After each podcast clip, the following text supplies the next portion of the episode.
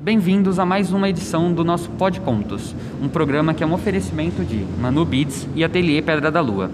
Eu sou o Ian e no programa de hoje temos a honra de poder trazer para vocês ela, uma das participantes mais desejadas pelo nosso público, que tem mais de 2 milhões de seguidores no Instagram e que traz livros, contos e a literatura em geral para todo tipo de pessoa de todas as idades. Ela, Manuela. Oi, gente, eu sou a Manuela. Primeiramente, eu gostaria de agradecer o convite do Pod Contos e sua equipe. Através das redes sociais, eu trago uma leitura de forma dinâmica para todos os públicos. Aliás, me sigam no Instagram, arroba ler e reler. Aproveitando que você já entrou no tema Instagram, vamos lá, gente. Segue lá nossa arroba podcontos no Instagram, por favor, hein? E aí, Manuela, conta um pouco mais pra gente. De onde veio esse interesse por literatura? E quem é o seu autor que te inspirou a escrever esse seu novo projeto de livro, que vai sair no final deste ano? Bom, desde criança minha família já introduzia livros na minha criação. E a minha maior inspiração para entrar nesse mundo e começar a escrever meu próprio livro é o Machado de Assis. Hum, Machado de Assis é um tema bem polêmico, hein? Recentemente na internet veio à tona discussões sobre será que Machado de Assis deve mesmo ser trabalhado nas escolas por ter uma leitura bem maçante? Mas e aí, Manuela, o que você acha sobre? Qual a sua opinião sobre isso? Sinceramente, quando eu era mais nova também não gostava muito dele, mas com o passar do tempo, enxerguei o seu valor e comecei a entender as suas obras. Portanto, é importante as escolas trazerem uma leitura contemporânea. Pelo menos essa é a minha opinião. É, realmente é um tema muito polêmico, porque a leitura do Machado de Assis é muito complexa e acaba não agradando muito as crianças e os adolescentes. Machado de Assis foi conhecido por muitos contos, pelos seus famosos contos, né? Mas e aí, Manuela, você tem algum conto preferido, algum conto que te marcou? Claro, aliás, tem um conto que eu gosto muito, A Igreja do Diabo, pois mostra a natureza humana e como Machado de Assis consegue retratar bem a psicologia. Ah, que legal. E por coincidência, a Ana Júlia acabou de enviar um superchat pra gente. Muito obrigada, Ana Júlia, onde ela fala sobre esse conto. Mas e aí, Manuela, você pode contar um pouco mais para a gente? Bom, eu vou dar uma pequena introduzida para deixar vocês curiosos para lerem essa obra. Diabo estava se sentindo muito humilhado, cansado e exausto. Logo, ele queria construir uma igreja para sua própria imagem. Então, ele mandou uma mensagem para Deus confrontando ele.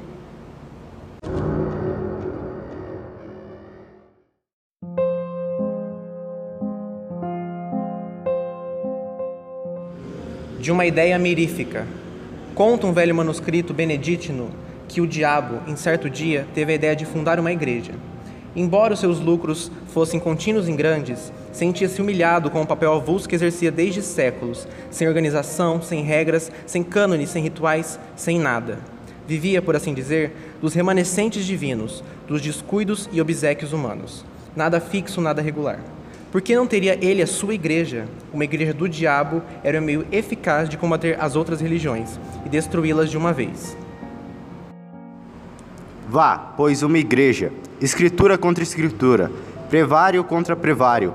Terei a minha missa, com vinho e pão à farra, as minhas prédicas, bulas e novelas, e todos os demais aparelhos eclesiásticos. O meu credo será o núcleo universal dos espíritos a minha igreja, uma tenda de Abraão. E depois, enquanto as outras religiões se combatem e se dividem, a minha igreja será única. Não acharei diante de mim nem Maomé, nem Lutero. Há muitos modos de afirmar, há só um de negar tudo. Dizendo isto, o diabo sacudiu a cabeça e estendeu os braços, com um gesto magnífico e varonil. Em seguida, lembrou-se de ter com Deus, para comunicar-lhe a ideia e desafiá-lo. Levantou os olhos, acesos de ódio, ásperos de vingança, e disse consigo: Vamos, é tempo. E rápido, batendo as asas, com tal estrondo que abalou todas as províncias do abismo, arrancou da sombra para o infinito azul.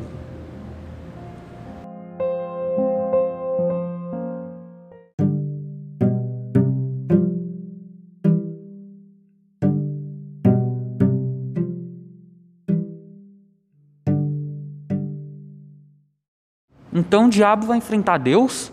Que BO que Machado de Assis criou, hein? Sim, isso mesmo. Eles tiveram uma conversa muito intimidadora. Deus manteve a compostura, mesmo o diabo sendo muito sarcástico.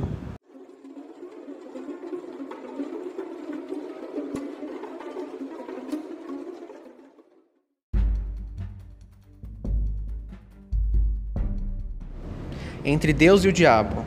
Deus recolhia o ancião quando o diabo chegou ao céu. Os serafins que enfloravam o recém-chegado detiveram-se logo, e o diabo deixou-se estar à entrada com os olhos no Senhor. O que me queres tu? Não venho pelo vosso servo Faustus, mas por todos os Faustos dos séculos e dos séculos. Explica-te, diabo. Senhor, a explicação é fácil, mas permiti que vos diga. Recolhei primeiro esse bom velho, dai-lhe o melhor lugar. Mandai que as mais afinadas citalas e alaúdes os recebam, com os mais divinos coros. Sabes o que ele fez? Não, mas provavelmente é dos últimos que virão ter convosco. Não tarda muito que o céu fique semelhante a uma casa vazia, por causa do preço que é alto. Vou edificar um hospedaria as palavras, vou fundar uma igreja.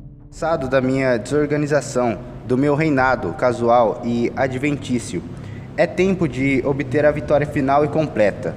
E então vim dizer-vos isto, com lealdade, para que não deis de dissimulação. Boa ideia, não vos parece? Velho retórico e sutil, vai, vai, funda tua igreja, chama todas as virtudes, recolhe todas as franjas, convoca todos os homens, mas vai. Debalde o diabo tentou proferir alguma coisa a mais. Deus impusera-lhe o silêncio. Os serafins, a um sinal divino, encheram o céu com as harmonias de seus cânticos. O diabo sentiu de repente que se achava no ar, dobrou as asas e, como um raio, caiu na terra.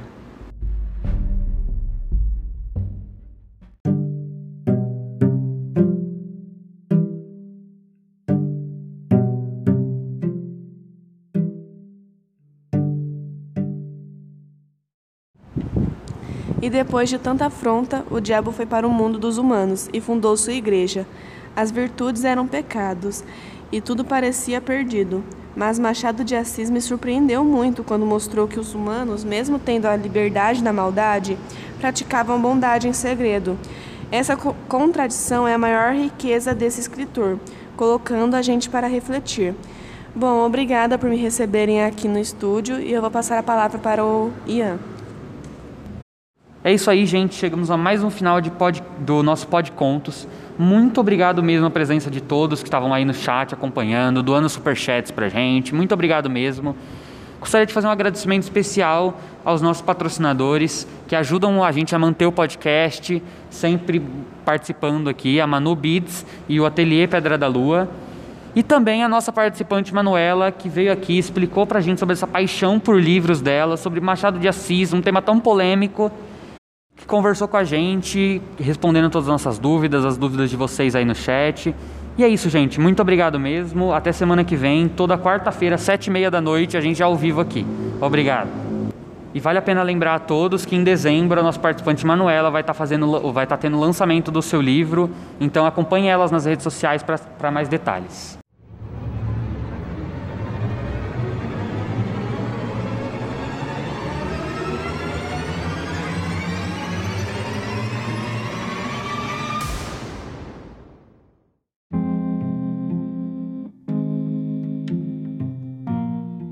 Queres tu, meu pobre diabo? As capas de algodão têm agora franjas de seda, como as de veludo tiveram franjas de algodão. Que queres tu? É uma eterna contradição humana.